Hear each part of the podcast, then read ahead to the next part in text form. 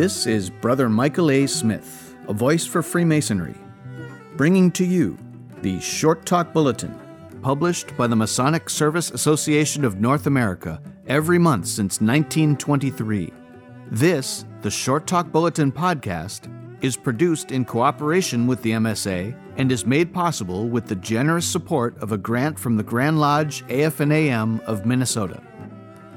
This is Worshipful Brother John Rock from Solar Star Lodge in Bath, Maine, bringing to you Volume 41, Number 12, December 1963. What did you expect?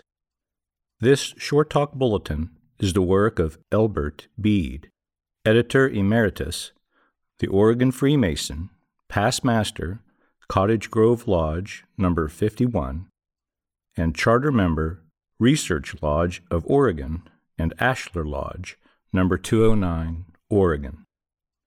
The title of this short talk bulletin asks a question, and it isn't being asked just for effect. It is meant to give those in the body of the lodge an opportunity to participate with the speaker.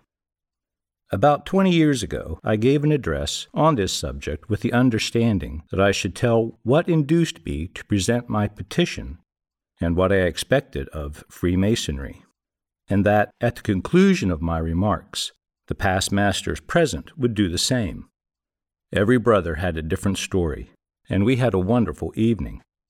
I wish to preface the story of how I came to present my petition 55 years ago to Chisago Lodge number 232, North Branch, Minnesota, with another story that is a partial answer to our question. It is a serious story with a moral, but it has some humorous aspects. A young man passed a pawnbroker's shop. The moneylender was standing in front of his shop, and the young man noted that he was wearing a large and beautiful Masonic emblem. After going on a whole block, apparently lost in thought, the young man turned back, stepped up to the pawnbroker, and addressed him. I see you're wearing a Masonic emblem. I'm a Freemason, too. It happens that I'm desperately in need of $25 just now. I shall be able to repay it within 10 days. You don't know me, but I wonder whether the fact that you are a Freemason and that I'm a Freemason is sufficient to induce you to lend me the money on my personal note. The pawnbroker mentally praised the young man, who was clean cut, neat, and well dressed. After a moment's thought, he agreed to make the loan on the strength of the young man's being a Freemason. The two went into the pawn shop, where the young man signed a note and received the $25, then went his way. Within a few days, the young man repaid the loan as agreed, and that ended the transaction. About four months later, the young man was in a lodge, receiving the entered apprentice degree. He had not really been a Mason when he borrowed $25 from the pawnbroker. After he had been admitted for the second section of the degree and placed where all candidates are placed, the young man looked across the room and noted sitting there the pawnbroker from whom he had borrowed $25 several months before, on the strength of his being a Freemason. His face turned crimson, and he became nervous and jittery. He recollected the admonition he had just received from the master, and he was bothered. He wondered whether he had been recognized by the pawnbroker. Apparently not, so he planned, at the first opportunity, to leave the lodge room and avoid his benefactor. The lecture and charge probably were lost on him. As soon as the lodge was closed, he moved quickly for the door of the Tyler's room. But the pawnbroker had recognized the young man, headed him off west of the altar, and, to the young man's astonishment, approached him and greeted him with a smile and outstretched hand. Well, I see you weren't a Freemason after all when you borrowed that $25, the pawnbroker commented. The blood rushed to the young man's face as he stammered, No, I wasn't, but I wish you'd let me explain. I had always heard that Freemasons were charitable and ready to aid a brother in distress. When I passed your shop that day, I didn't need that $25. I had plenty of money in my wallet. But when I saw the Masonic emblem you were wearing, I decided to find out whether the things I'd heard about Freemasonry were true. You let me have the money on the strength of my being a Freemason, so I concluded that what I had heard about the Masons was true, that they are charitable, that they do aid brethren in distress. That made such a deep impression on me that I presented my petition to this lodge, and here I am.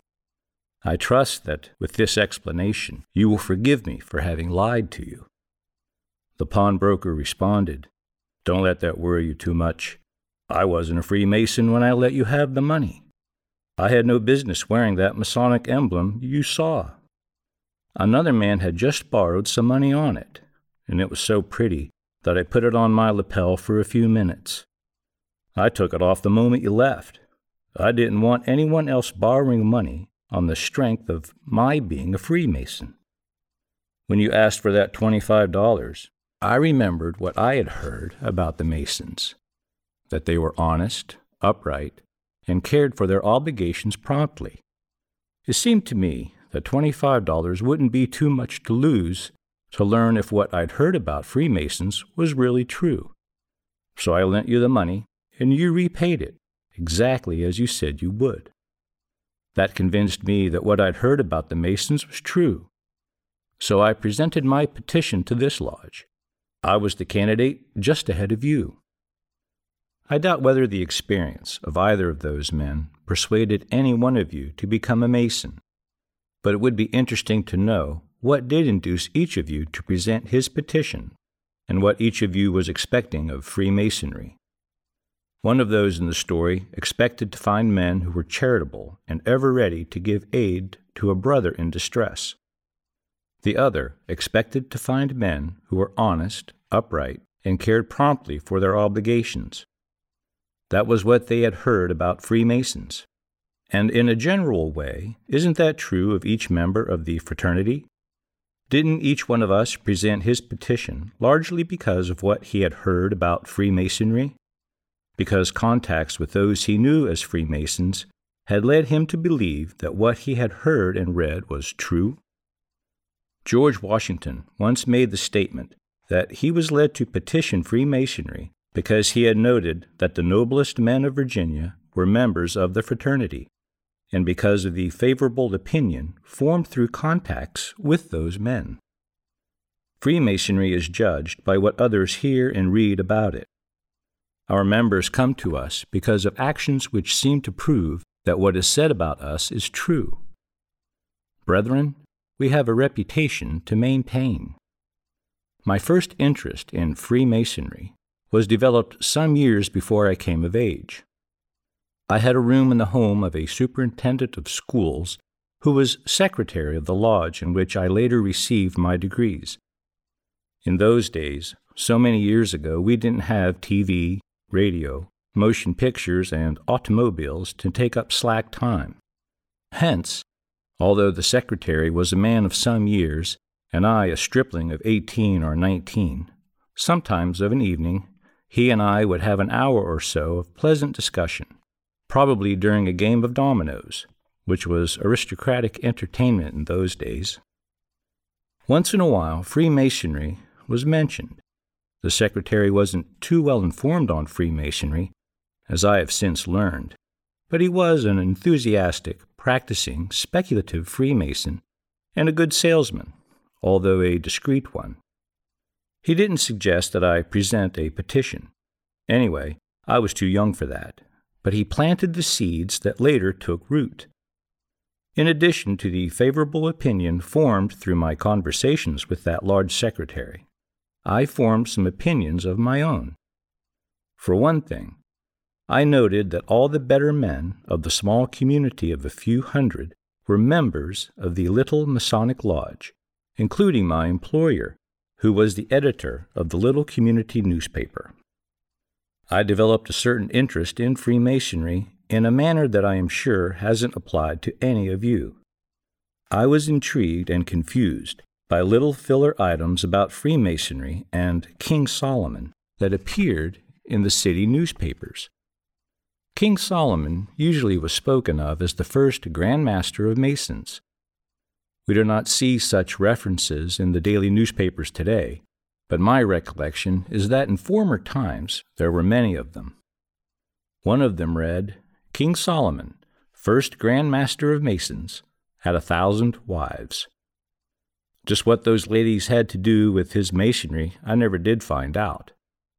When I received the degrees, I experienced some slight disappointment because nowhere in any ritual is there a word about the personal life of King Solomon. The thousand wives, of course, do not get so much as honorable mention. In later years, after I became active in Freemasonry, I wondered how a man with a thousand wives cluttering up the house ever found a quiet nook in which to memorize the ritual. I came to the conclusion that King Solomon wasn't much of a ritualist. In fact, no one can convince me that he had ever had anything to do with Freemasonry. Shortly after I reached maturity, I became owner of the little community newspaper of which I had been an employee. My favorable opinion of Freemasonry was increased by again noting that nearly all of the business and professional people with whom I had to deal, practically all the persons in the little community who amounted to anything, were Freemasons. I noted a fellowship among them into which I could not fully enter. It is my recollection that I felt I wouldn't amount to much in the community unless I became a member of the little Masonic Lodge. So I asked for a petition and soon found the fellowship which I expected to find. Yet I have never felt that my approach to Freemasonry was all that I would recommend for others.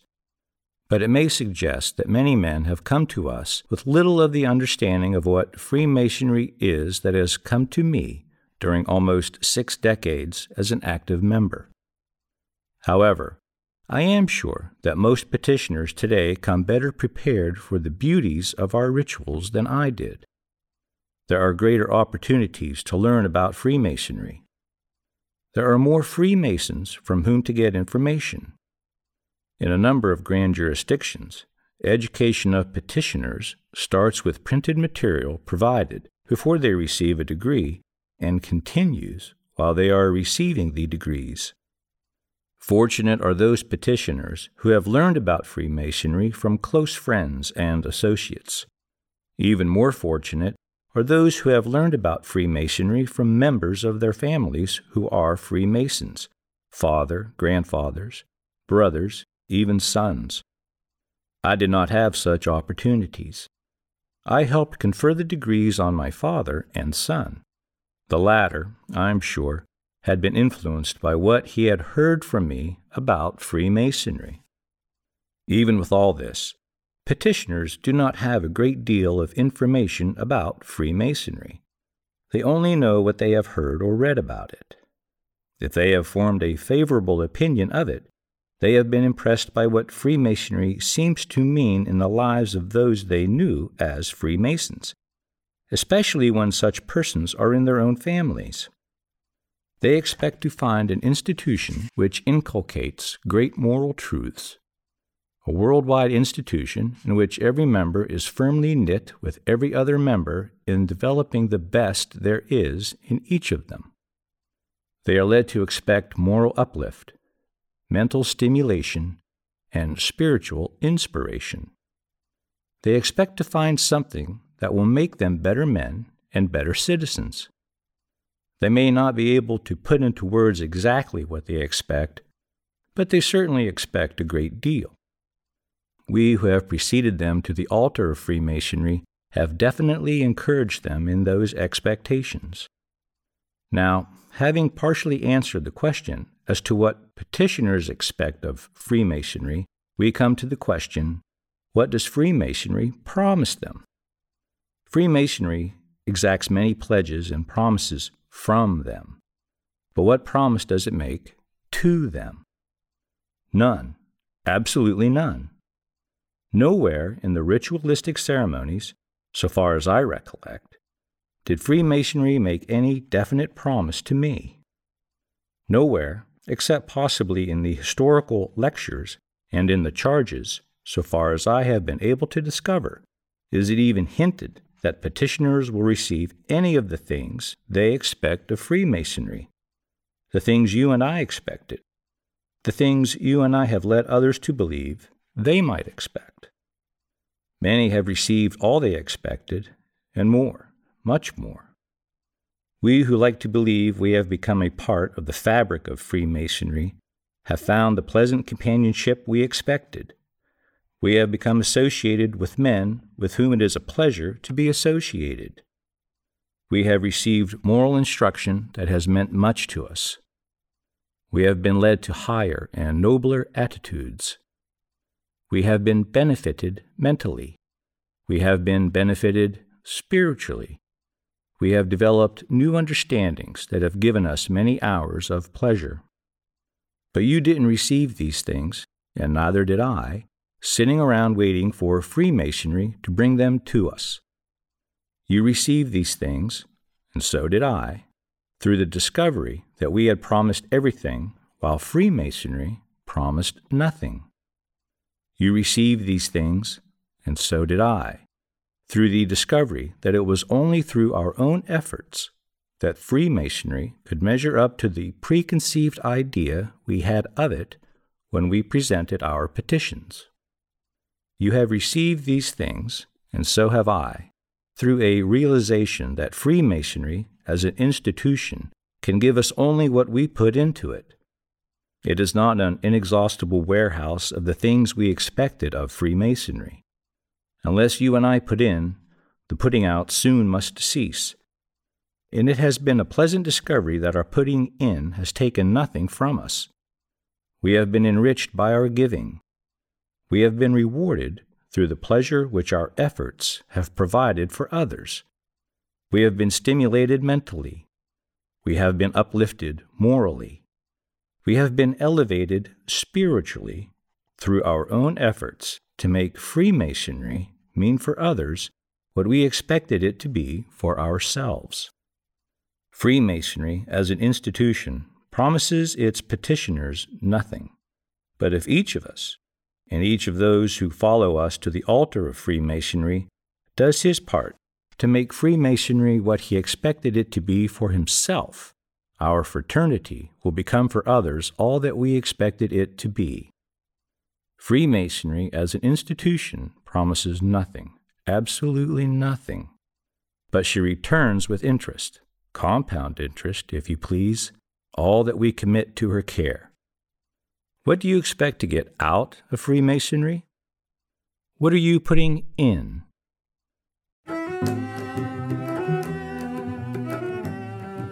This is Brother Michael A. Smith, a voice for Freemasonry. And this has been the Short Talk Bulletin Podcast, produced in cooperation with the Masonic Service Association of North America for the purpose of providing a common stock of vetted Masonic information to all of the constituent lodges of all of the member jurisdictions, and is made possible through a generous grant from the Grand Lodge AF&AM of Minnesota, who have been engaging and inspiring good men who believe in a supreme being to live according to the Masonic tenets of brotherhood